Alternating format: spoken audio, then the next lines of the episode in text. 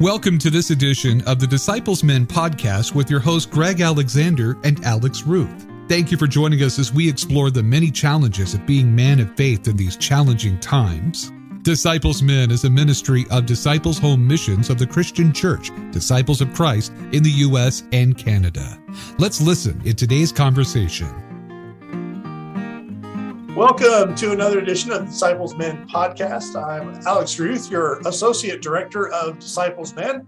And as always, I have with me today the Director of Disciples Men, Greg Alexander. Greg, good to be with you this afternoon.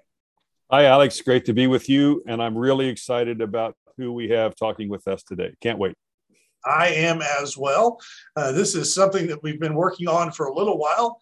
Uh, and today we have us with us as our special guest uh, the executive director and minister with uh, Alliance Q. And I'm going to stop your title there because it's too long, Melissa. Uh, Melissa Guthrie Loy. So, Melissa, thank you for joining us today. Alex and Greg, I'm so glad to be here and I'm grateful for the opportunity to build connections. Yeah, that's great. Thank you for that. So, um, Melissa, help us uh, get to know you a little bit better. Um, and to tell us a little bit about how you came to be uh, in your role as executive director and minister uh, with Alliance Q. Certainly. I'll add that I use the pronouns she and her. And I wonder, um, as a model, uh, Alex, will you share your pronouns with our I listeners? Will. I use he, his. And Greg, what are your pronouns? He, his as well. Thank you for sharing that. Mm-hmm. My long, long title, right? We know it's a mouthful, is Executive Director and Minister uh, with Alliance Q, the Disciples LGBTQ Plus Alliance. A long label uh, to summarize um, a ministry that has been uh, alongside the Christian Church Disciples of Christ for more than 40 years. Uh, the Alliance was founded as GLAD, the Gay, Lesbian, and Affirming Disciples Alliance. And today we expand um, to be as inclusive as possible. So the Alliance um, is how we present ourselves. You asked uh, how I got to where I am. Uh, that's not uh, a big, long question at all. My journey um, is one of many paths probably like others, um, especially clergy in today's context, right? right. Um, I live in Greensboro, North Carolina. It's certainly home. I still claim that I'm a Midwesterner uh, because I grew up in Iowa. My family in Iowa hears a Southern accent, but my in laws in the South don't claim that I'm a Southerner. Right. Yeah. I did ministry outside the walls of the church through Teach for America. Okay. And I think I share this part of my story because it illustrates for me how ministry um, truly, right, does not require the institutional church um, or, as we know in this recent landscape, our church buildings. Right. Um, Teach for America um, placed me in a high school here in the South. I taught English and I had a wonderful experience. And for me, it truly was ministry. I was working with teens, especially um, those coming from marginalized groups. I knew that I would go to seminary. I don't know if each of you, um, for your own journeys, you know had that that call or that understanding um, for a long while. Um, i went to seminary at the school of divinity at wake forest. And um, when there relearned um, it's always changing relearned what my call might be. Mm-hmm. I had, I had a theology professor uh, who listened to me, uh, who listened to my stories, the things that were important to me. And he knew that I was a parent. Uh, being a mom is an important part of my story. And in particular, I parent children with special needs, a son on the autism spectrum. And one day in this theology class, Professor Tupper uh, hands me a book that is not on the syllabus. And he says, You're not reading the same book as everyone else. I want you to read this book. And uh, it was Nancy Eiesland's um, The Disabled God. So hmm. in my seminary uh, career, I started to dig more deeply into uh, theology and disability. And that shaped um, my commitments to found a nonprofit organization called Salvage Garden. Salvage Garden um, continues today. The primary ministry of the nonprofit is something called sensory worship. Mm. And the organization works for the inclusion of individuals with disabilities in our churches. What does this have to do with Alliance Q and the Disciples of Christ? Um, my call has always been about welcome and inclusion. Yes. About equipping faith leaders and families and groups uh, to expand our welcome, right? Of those who yep. have not found a traditional space in our churches. Um, so, Salvage Garden is a significant part of my story. Parenting um, my three kids is a significant part of my story. I served a disciples congregation in North Carolina. And then uh, in 2019, at the end of the year, uh, followed uh, Mark Johnston's leadership with the Alliance and accepted the call to be executive director and minister uh, with Alliance Q. It's been a whirlwind of almost two years since that time. yeah nothing in our churches or uh, climate has, you know, been uprooted, right? No, not at all. So here we are. Yeah. Well, thank you. That's uh, I I've been able to to hear some of your story, but uh, in the past, and so there are a few things that that stood out to me there, and that is the kind of continuity that that you mentioned of an expansive and all inclusive welcome. Um, because, at least in my learning, in my growth, what I find is I still have blind spots. Um, I still have areas where I don't recognize when I'm being unwelcoming, when I am putting up barriers uh, between the table and people. And uh, Disability has been one of those uh, recently. Race, gender identity, sexuality, all those have been parts of that journey. And it, it, it's interesting to me to have that thought of keeping a wide open welcome. And what does that mean? Uh, and particularly in today's socio-political climate, that's difficult. Mm-hmm. It is not easy to do right now. Uh, I think part of that open, wide welcome is asking questions. And you said it's not easy. While some of us don't mind being nosy and wanting to know people and stories and what's happening, I think sometimes we're afraid to ask difficult questions. Sometimes, sometimes because we don't want an answer that we're uncomfortable with, sometimes because we don't know the answer and it makes us feel insecure, uh, and a host of reasons, right? But but I think we hesitate to ask and then spend time with each other on difficult questions.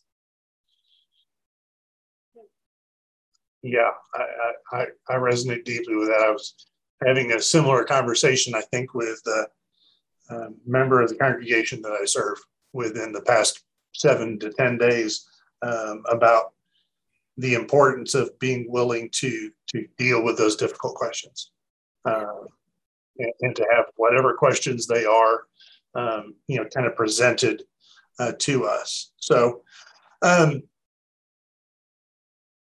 which brings up a difficult question, and, and we can spend some time unpacking this maybe. Um, I, we've had uh, Greg and I in uh, some of our meetings with disciples men from uh, around the country. I'm thinking back to a, a, meeting that we had this spring uh, virtually. Uh, we were asked by a participant in that meeting, you know, what is the future, or is there a future for ministry that is, as disciples men, so gender specific? At least at the outset, it, it you know, saying disciples men kind of throws up some boundaries. Good question. Next question. No. oh, Greg, I appreciate that. here, here, Melissa says we avoid difficult questions, and then you you lift this one. Uh, when I graduated seminary, and that feels like a long time ago, I told a favorite professor that I had more questions than answers. You know, than when I began the journey. And she looked at me and she said, Then we did our job. Yeah, absolutely. Yeah. I think as faith leaders, for me and for many that I uh, work with, part of our call is is to ask questions and let others come to their conclusions. And before I speak to your big question, uh, I'll name that for my job, I get paid to answer people's questions with questions. our, our work with Alliance Q um, is to foster either individuals or faith communities' own organic journeys. Mm-hmm. So we have toolkits, resources, things we might touch on today. And to your question, to all of the questions that we are given, we often ask questions in return, right? To, to help each person in each ministry um, discern, discern what is next or what that looks like. So, all of that to say, uh, I wonder, you know, what was that person's thought? You know, Alex, Greg, did did they have their own answer um, that they wanted to share with you? As I remember the conversation, and Greg, correct me if, if you remember this differently, um, their thought was that they did not see as much need for um, gender specific, especially man specific, male specific um, ministry, because as we, I believe, all know at this point, male voices have, male white voices have been dominant for so long and domineering for so long. Um, and I, I heard that very much as pushback against that, uh, against any kind of ministry that would support patriarchy, that would be um, queerphobic, that would be transphobic, that would be um, racist, any of those things that white guys have historically done um, that we would need to be about subverting all those hmm. and creating a a place of wideness and welcome. I, I, also think that part of what we're dealing with, which I'm not sure we've ever talked about, Alex, uh, you know, I I'm of a different generation than the two of you. And um, in my generation growing up, part of what defined us was, you know, there were very clear gender roles. And um, in my life, you know, by the time I hit high school and early college, those gender roles, that's just, you know, late 60s, early 70s, those gender roles were very much being rewritten, uh, at least among the younger population, my generation.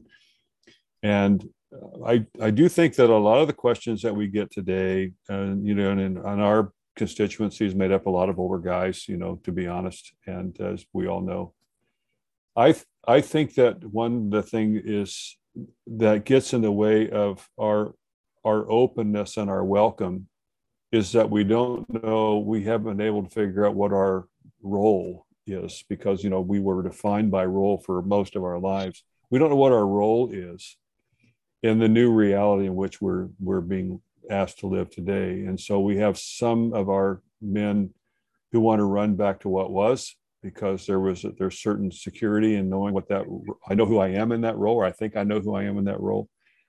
And when you're asking me to participate in um, in a world in which those roles are clearly less defined and less maybe less important, who am I? What am I? You know, within this context, and um, you know, and that's just that's dealing with my own gender identity. That's not dealing with somebody else's. And you know i think that's where where i'm not sure we've been honest with ourselves. Uh, you know again maybe this is more confessional where we where we've not been honest with ourselves in what we're really dealing with. And it's not so much you know you know what you what you might pick up to me as over against is i don't know i don't have the tools to know how to be me in this context and so we all run to self-protection when those moments come and um, you know, I think we do have a younger generation today that are not trapped by those role identities. You know, they they they didn't inherit those in any tangible way. And I do think those are the you know, those are the men who are challenging the identity, you know, the gender identity groups like men's ministry, uh, because that men's ministry does reflect a certain role. And and uh, and you know they're going. That's not my role anymore. And right. uh, who am I to say that they're wrong? I appreciate those reflections, the little bit of confession and naming that underlying question who am I? When, when you ask that, Greg, uh, I wanted to add who are we? Mm-hmm. I Absolutely. think the events of the last 18 months um, the racism that many of us are finally um, confronting within ourselves and our faith communities, our gender roles, uh, our binaries. I think we are, we are, and this is where I have some hope. We are shifting to ask that who are we question alongside the who am I. Um, we have to define and search and continue to redefine who we are as individuals. Um, but that collective, who are we, I think will help every ministry um, move forward. And, and I, I mean, first, I've always understand that to be the role of ministry. Mm. So ministry yeah. has always been for me a we enterprise, not a me enterprise. Yeah so uh, yeah, I think that's I think that's a great uh, a great place for us to not lose sight of, Melissa. Yeah. So from there, uh, I, I, know you and I had had some of these conversations, uh, Melissa. Let's talk a little bit about some of the work you do with with um, congregations um, and helping them discern where they are uh, in in the process of their congregational life. Um, so we'll start with if, if there's a somebody listening to the podcast today says, "Hey, um, I want to, uh, I want to really ask those difficult questions. Who am I as a person? Who are we as a congregation? Uh, specifically in respect to our welcome for LGBTQIA plus persons." Yeah. Um, what are some of the things that that are available to a person like that um, through Alliance Q and and through partnering with with you all. I'm glad to lift up some of the resources and partnerships that Alliance Q uh, brings. And you might want to ask me that question again in a minute because um, so that we don't lose it. I do have my own answer to that big question is there a place for gender specific ministries? Okay. So that we don't lose that big question. You asked, is there a place moving forward in the future for gender specific ministries? My answer uh, is yes, and. That might be my Lutheran heritage shining through, uh, both and um, understanding. My answer is yes, we need spaces, safe, brave, authentic spaces where we can relate to individuals who share with us our experiences. And we need safe, brave, authentic, affirming spaces where we come together with our uniquenesses, our differences, mm-hmm. and then we, we do life together from that place. Um, because I shared about the ministry of Salvage Garden at the intersection of disability, part of that ministry and part of my work there as an individual, as a parent, is does my family want to worship in a community where we are with other individuals with disabilities? Does my family, now at another intersection with my identities, does my family want to worship and be in community with LGBTQ families?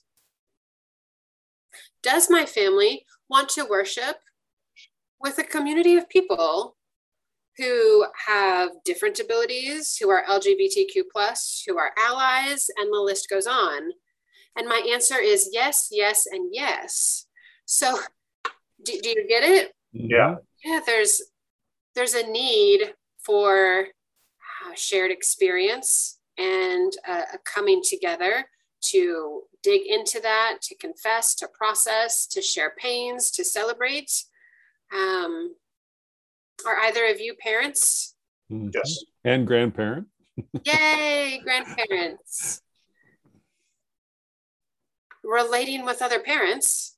Yep. And Greg being with grandparents who know the joy, I'm guessing, of hanging out with the grandkids and then sending them back. Yeah, absolutely. Um, there, there's something about relating, right, to that lived experience. In my context, there are certain parents who only can relate to me and support me very deeply if they have a child with autism or a mental health diagnosis because they live that, right? Mm-hmm. Um, or we have gone to similar doctors or needed help in certain areas. Uh, and, and likewise, uh, as it relates to my sexual orientation. So, my answer for us as the church, capital C, big church, is our invitation is to honor the wholeness, right, of each person and the body of Christ, which is that coming together among differences. And in doing so, there is still a deep need for us to come together um, in our sameness. Hmm. I that is so beautifully stated. Part of what I what I want to add is that it is in that togetherness where we find our wholeness. Mm. And I I can't be fully me if I don't experience as much of the fullness of you as I can as you know as a as a person in our differences and in what we share together. And uh, I've I've you know I'm not I'm if you ask the members of the little church I serve, you know, one of my favorite mantras is, is not that we're wrong, it's that we're different. Mm. And if we can't, you know, we find appreciation in our differences. And, you know, I can't grow if I'm not exposed to your difference or I, you know, I'm stuck in my sameness. And so that's the, to me, that's the, that's why even in retirement, I can continue to serve the church in some capacities because it is, it is there that life continues to expand for me. And, uh, uh, and um, but I also would say that the gender specific ministries also have to be understood as a place among other places mm. that we need to connect that pulls us. I think you said that far better than I can say it, Melissa. That pulls us beyond ourselves and into into life with one another. And you know that magnificent tapestry of what we bring together is awesome. You know, I mean that's of God. Yeah. Amen. right? Uh, I'll take that as my sermon. Um, Write it and send it back. I need one. We Alex, we both have a sermon coming up. Yeah, yeah. We're, good. We'll, we'll give credit to Greg. Yeah, it's cliche, but I can't not say, and it, as an English teacher, I realize I'm using a double negative. I can't not say we have an illustration from our scripture about the body of Christ working together because of our different gifts. Amen. Right? So the Amen. men, the women, our trans sibling, our non binary sibling, um, and so on. Uh, we need each other. We belong to each other. We belong to God. We are better together. Amen. Amen. Alliance Q uh, would uh, would say that while there is a need for a space for specific ministries, so gender specific, uh, race specific, um, and so on, these individual ministries must be, and here's where some of our resources and resources from and relationship with our other church-wide ministries um, will be helpful. These ministries will be effective um, and I think honor our faith traditions when they are inclusive in their nature and when they are expansive. What, what do I mean, right? right. To, to me, language is so significant. And so Alliance Q is about a ministry of inclusion. Yes, who okay. is here, who is at the table with us. How do we include our trans sibling, our non binary sibling, my son with autism, and so on? And I think the way that we include is by expanding our understanding, our practices, mm-hmm. our use of scripture, our rituals in worship, our liturgy. And so we need both an inclusive ministry that is expansive. Mm-hmm. And that, I think, Alex, you said early on, you know, we have to subvert our systems, our practices, uh, dismantle um, many of our systems. Some are beyond repair, I believe. Um, mm-hmm. There's a time to build and there's a time to tear down. Yeah. Yes. Um, if any ministry continues as new ministries take shape, we do so by expanding um, how we practice inclusion and welcome in those places. Melissa, do you feel progress has been made in, the, in expanding and inclusion? And I'm thinking both church and beyond. Are you going to end the podcast if my answer is yes and? No, no. not at all. Has progress been made? Yes, because I am serving as the executive director and minister with Alliance Q. Mm-hmm. As an openly gay woman of faith, I'm serving the church. Yep. No, progress has not been made because I or siblings of mine are not serving often enough in other positions of leadership with the church because of our sexual orientation or gender identity. Um, I think we have a host of open and affirming ministries uh, across the Christian Church Disciples of Christ that will not call mm-hmm. an openly gay, lesbian, trans, non binary minister. And so, what does it mean to be open and affirming? It means more than a designation. It means, Greg, much work still has to be done, mm-hmm. right?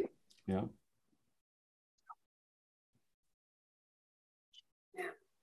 Yeah.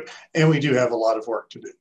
Uh, I, I think that that is maybe something that I've found um, in my couple years doing work with disciples men uh, in this capacity that there is always more work to be done and more learning to occur and like you said greater expansion of of what we're considering and how people are not only being um, invited, included, affirmed, but how we are creating spaces with them in mind. Mm. Um, to answer one of my own questions, I think the future of men's ministry has to undergo some changes in the way we define or you know way we create our our ministry within the congregation um, because I don't think that uh, we've done a very good job of creating spaces with younger men in mind currently. Maybe we did for what we needed in the 70s, but I don't know that we're creating it with younger men in mind who are younger men now, you know, born around the millennium. Yeah. Um, I, I, I, don't know if we're doing that as effectively as we can. Um, so that idea of always expanding, finding new ways to create spaces with where where people of all different backgrounds are not only welcome and invited, but who's created with their with their specific, you know, kind of needs as best as we can get to that. Uh, I have to step aside from intersectionality a little bit to say that, um, but with their needs in mind. I would add, not disagreeing with you, but supplementing, I would add with their gifts in mind. Yes. And, yes. and that's a matter, right, of perception, not implying that a need is a deficit, um, but with the acknowledgement that every member of the body of Christ brings gifts, then why wouldn't we invite their gifts, include their gifts, and deepen our ministries? And I choose deepen, not change, right? Like say that dirty, scary, profane word, change, but deepen our ministries. Um, yeah. You asked um, we can stay here, but you asked about yeah. the resources that Alliance yes. brings to the church, um, to an individual or to a faith community, asking, Who are we? Where do we go? How do we deepen or widen our welcome? Yeah. Uh, our conversations with individuals and faith communities uh, are very context specific, and that's a gift and a burden. Um, we are very well known for our key resource, the Building an Inclusive Church Toolkit. And it's not our resource, Alliance Q. It is an ecumenical uh, toolkit presented um, and enhanced over the years multiple times uh, from many uh, denominational partners. And that said, it's a compilation of tools for the journey. And when we have tools, then we can build, right? Hmm. Each faith community builds its outcome, builds its community. That said, um, the toolkit uh, invites people into relationship with each other. Um, it invites people to tell stories, but to do a whole lot more listening, you know, listening to each other's stories. So uh, a faith community that wants to consider widening its welcome, uh, they are encouraged to ask questions of themselves. What are their values? Who are they? How are they perceived by the wider community? Why are people there? You know, so uh, individual conversations or small group small group conversations with church members. What brought you here? Why are you still here? and, and for disciples men, for other larger ministries. What are your values? Why are people here? Why are people not here? Who's not here? Um, yeah, so a lot of uh, deep work about one's identity. And uh, the gift of an open and affirming journey, Alliance Q hopes, is a, a commitment to living into welcome and affirmation um, but really, the gift is understanding who you are. Mm-hmm. And we acknowledge that sometimes a ministry will conclude we are not open and affirming. And wearing my hat as executive director and minister, okay, I would rather you as an individual um, or you as a ministry communicate that you are not open and affirming because that is safer and healthier mm-hmm. emotionally and spiritually for a person Yes. One potentially showing up um, and being hurt, right? Um, mm-hmm. By a community. Yeah. We do a lot of education, and sometimes it's uh, planned, you know. So we are offering this series or these topical conversations and resources, or it's in response to a need that is brought to us. Um, we do a lot with the ABCs. I joked about my title and our organizational name and identity, but you know, alphabet soup and Trans 101, uh, the differences between uh, sexual orientation and gender identity, those are different. You know, some listeners, you might say, I don't know what you're talking about. You know, I'm sure Alex and Greg will point you to some of our resources. Um, can I tell one one story? Yeah. Oh, please. Um, we hosted uh, at the end of 20 a virtual uh, Trans 101, the T in LGBT. And we had a, a great turnout virtually. Our facilitator was Robin Knauerhase, previous moderator with Alliance Q, uh, a woman, um, a trans woman and when we had Q&A, a grandfather speaks and he can hardly get through his comment. He says, I don't have a question. I just want to say thank you. Mm. My great grandson asked me to officiate his wedding. I have done the weddings of my children and my grandchildren, and my great grandson asked me to do his wedding. He's trans, and I'm doing his wedding, but I came to this webinar today to understand more about who my great grandson is. Like I'm getting goosebumps now. Oh, uh, me too.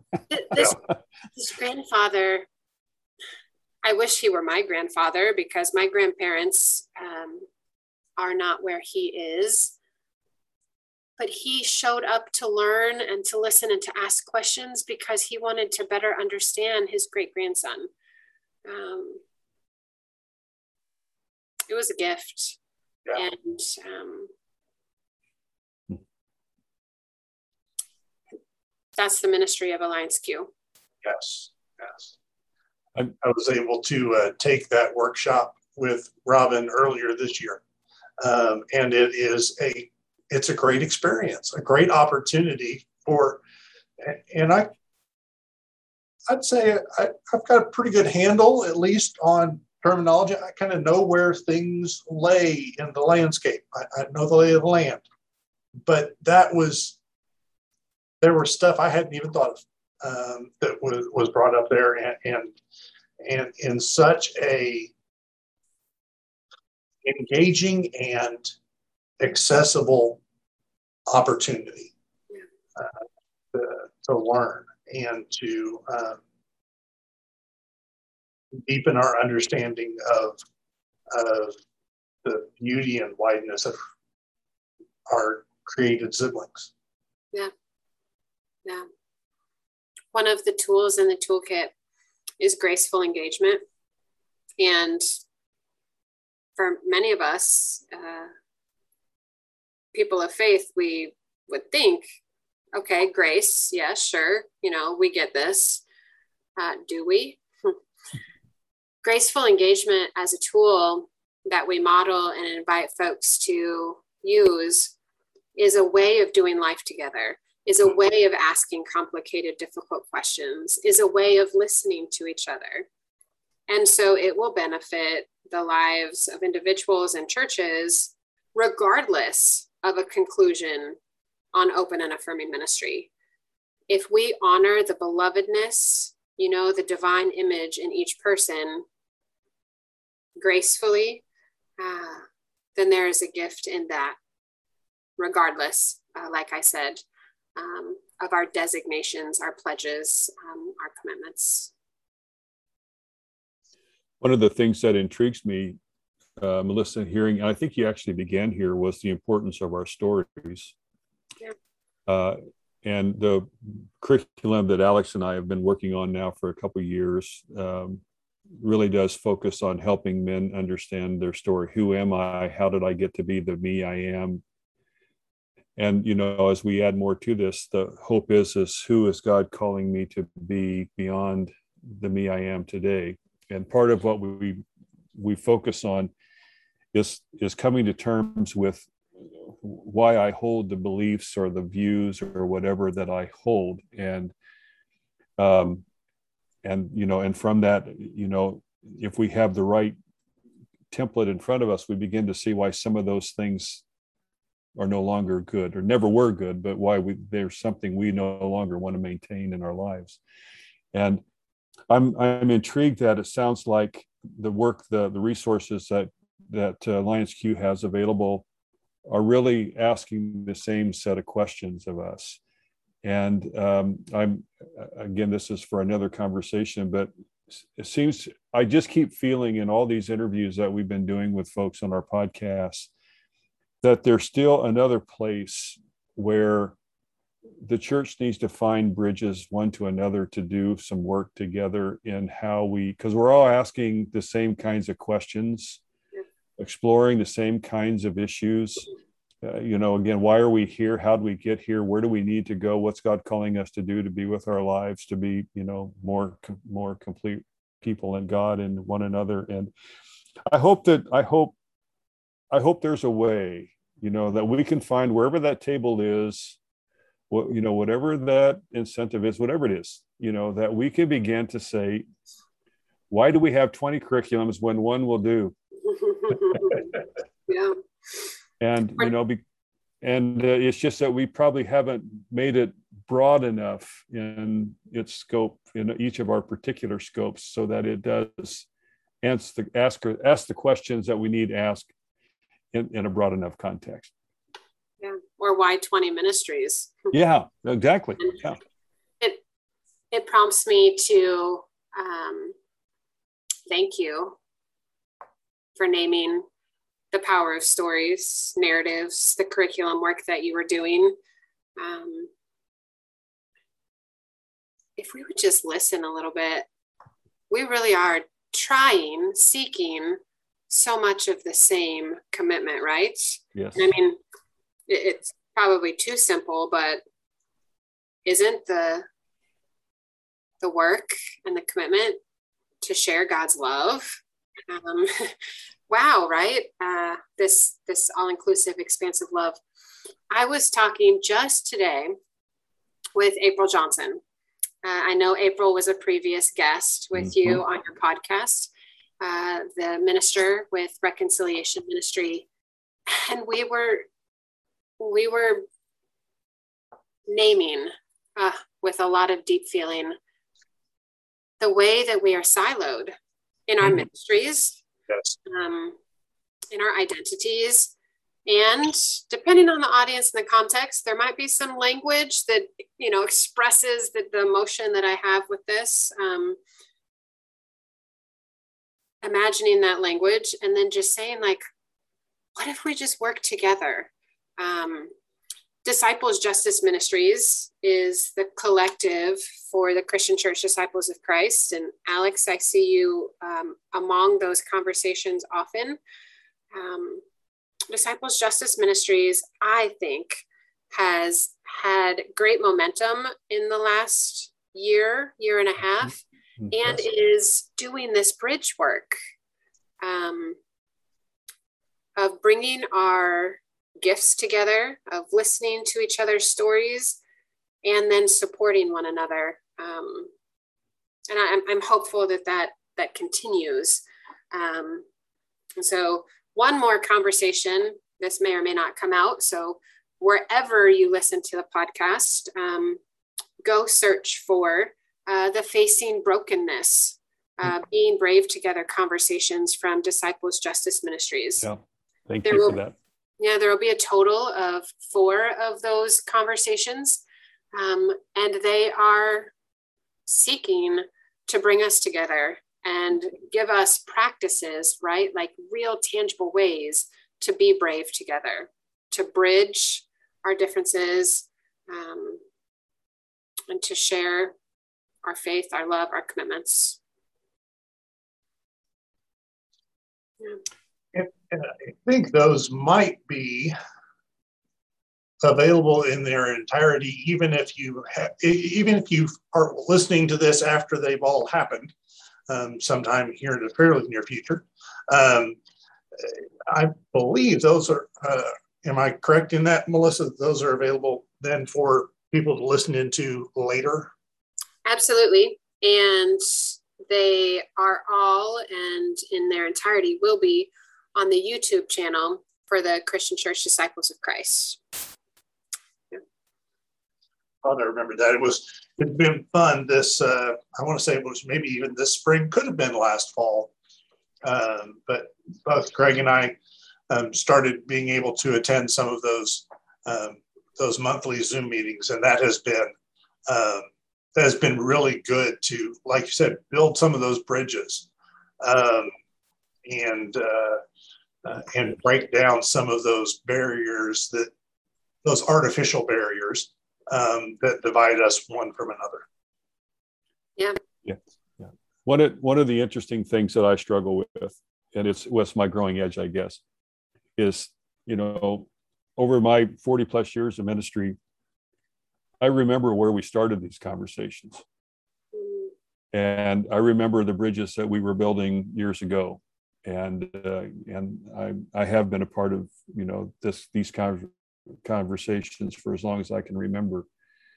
And what's, I think, what where my generation gets a little bit hung up is two places actually. One is one is just when we think we get to a good place, it seems like the everything changes again, and we just have to start all. We're starting from a different new place and mm-hmm. addressing new new realities but the second place is is that it's calls it really calls for a different kind of construction technique than the way we built bridges in the past. And that's a brand new learning curve for me i confess uh, one that i want to embrace if i can last long enough. Uh, but it's but again i think that's that's for those who are listening that's uh, who are you know my generation and a lot of the folks are is just this is not this doesn't threaten anything about us. You know what it does is it gives us an opportunity to be much more than we could ever have been in the past. You know it's it's like going going from you know trying to drive a nail with a hammer to you know these new high powered you know pneumatic weapon guns that we have you know that can do this so much easier now that everybody in construction. There are all kinds of new things that we've got to embrace in order to get where we want to go and to build the kind of community that we want to build and you know the techniques and the ways that we did it in the past were good for then. They're no good for today. And i just hope and pray that we are open to embrace these the newness and the new opportunities that we have uh, to be a part of this. Not not obstacles but to be foundational elements you know that these that the new more gifted you know more insightful really i think generations that are that are following us can do. And uh, um, I, am excited, you know, when I see people like you, Melissa, Alex, who you know who are really picking up this and running with it in some extraordinary ways. Wonderfully gifted people who are trying to pull the church into a new place where the blessings of God can flow. Uh, you know that uh, uh, for a whole new realm, a whole new world in which we live. And uh, uh, I, I, just want to say before we're done, thank you, Melissa, to you for the work that you do. And, and it really is an extraordinary ministry on all of our behalf. Thank you, Greg. Um, we stand upon the work and the witness of our ancestors, um, those who have come before us. Mm-hmm. I didn't realize I was setting myself up up for this transition, but those who have gone before us are a necessity to our faith and to the fullness of our churches, right? To this movement for wholeness. We've already named um, the systems and the white male norm uh, that must, right, must be confronted and changed. Mm, dismantled is our language. Yes, yes, yes. I also want to say I wouldn't be who I am Alliance Q wouldn't be the organization that it is. And we are undergoing much transformation and need to.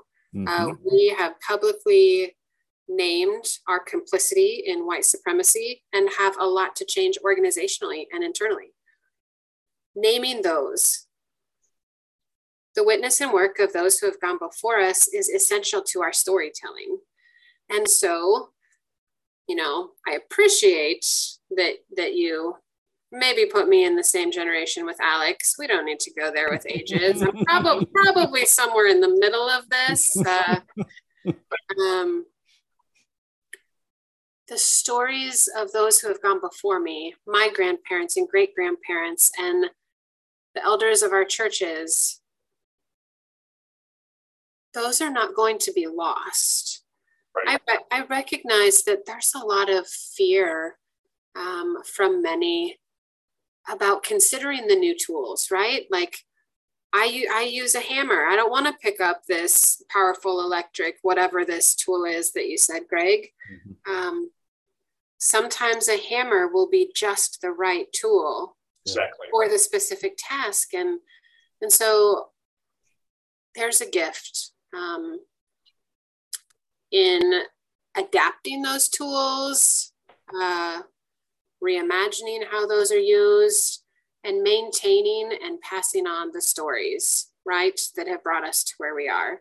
And I don't know if, if that's a comfort to some of our listeners, um, but I hope it is an affirmation, um, an affirmation of the gifts and tools that, regardless of age, gender, orientation, that each person really does bring to our life together. Amen to that. Amen, Amen. to that. With with that sermon, uh, uh, uh, let's start drawing ourselves to a close. Um, Melissa, uh, before we go, I do want to let you tell listeners um, where they can learn more about uh, Alliance Q, uh, the work you're doing, uh, support if they feel so called, um, your ministry and and some of those um, more technical aspects, I guess. I appreciate that invitation. Uh, I'll do a short commercial. Um, disciplesallianceq.org. Disciplesallianceq.org is our website where you can financially give to this ministry. Uh, we invite individuals to become members with our movement, to be a part of the work that we do. And membership embraces financial support as well as engagement. Uh, we need bodies, right? We know ministry requires money and people. Um, so there are ways for you all to engage with us through financial membership as well as uh, learning and participation with us. Alliance Q started um, at the beginning of 2021, Virtual Pulpit Supply, VPS, and it immediately was bigger than what I had imagined, but includes a scripture reading, sermon, and ascending forth um, recorded so that any ministry anywhere can include our voices um, in the context of worship or Bible study or small group. We feature once a month uh, on the fourth Sunday's lectionary text um, an LGBTQ plus voice. Many are ordained, others are seminarians, some are partners and leaders from those disciples justice ministries. The gift is the lens and the perspective that comes to us and it's a free resource. We hope there will be some support that follows, but Virtual Pulpit Supply is one of um, our most widely used resources right now. Uh, we had a request um, for our Virtual Pulpit Supply by uh, a retirement community. And it took me by surprise, and I reached out to the, to the chaplain, and I don't know why I was surprised, but the chaplain said, no, we don't we don't have a lot of LGBTQ folks in our care facility, but we have a lot of folks who want to listen and connect and worship and come together. And so we're going to use your virtual pulpit supply on scripture to tell these stories and to connect with each other. Um, yeah. Uh, we have a, we've got a newsletter, Crossbeams, uh, monthly. Uh, feel free to sign up for that to, to get our news on events, whether that's learning or social. And one fun partnership. Alex, Greg, a little bit of pressure. Don't wait too long to get the podcast out to folks. Um, October 2nd, uh, in partnership with the UCC uh, Gateway ONA uh, Coalition, we will have drag bingo. Now, come on. Come play bingo with us virtually. Yeah. Listen to the music. If you've never seen drag, done drag, all the more reason to safely join us virtually, play some bingo, win, laugh, fellowship. You know, no one will know you're there, but we sure hope you might consider drag bingo with us on October 2nd. Challenge received. That is great. That is great. we'll Uh, have fun. It, it will be fun. we're, we're talking about having a, uh, uh, uh, get together of some of the leadership of disciples men over that weekend. We'll need to make sure we slot that time open so that we can come and experience drag bingo as a group. There you go. There we So go. Put it on the agenda at 6:30 Central, 7:30 Eastern. Bingo as a part of the weekend. There we go. Oh, that'll be perfect. I'm glad you mentioned that virtual pulpit supply that it, I we haven't used them here at the church yet, but uh, I have one opportunity coming up, and I've, I've had it on my radar, and so that was actually brings it back to the front of my radar, which is a good thing. So Glad to do that. And it doesn't have to be for preaching, right? For the pulpit. a lot of churches are using it for coming together for Bible study. in small group. that is great. Listen, I definitely want to thank you for your time today. Uh, this has been a great conversation. Um, uh, it has amazed me, I think, through all these conversations, how much um, I get personally out of just having the opportunity to sit and talk with some of the other leaders uh, in, in the denomination. And I think it is because of what you um, held up for us today and just that ability to come in and listen uh, and to hear what's going on, to hear some of those stories. Um, and so I, I, thank you for that. Um, thank you for um, giving us, uh, Greg and I, all all our listeners, something to think about um, and and ways to move forward uh, to be a more inclusive and expansive uh, community following one another. So thank you for your time again. Thank you, Melissa. Well, I was grateful to listen a little bit. Uh, I would hope for opportunities to continue listening to each of your stories and listen in and watch the work of disciples men um, among our wider church. So I'm glad to be be here today. Thank you. Please know our prayers are with you and your ministry. Yes, definitely. Definitely. Thanks, Thank Chris. you all for joining us on another edition of the Disciples Men podcast. We hope to see you soon.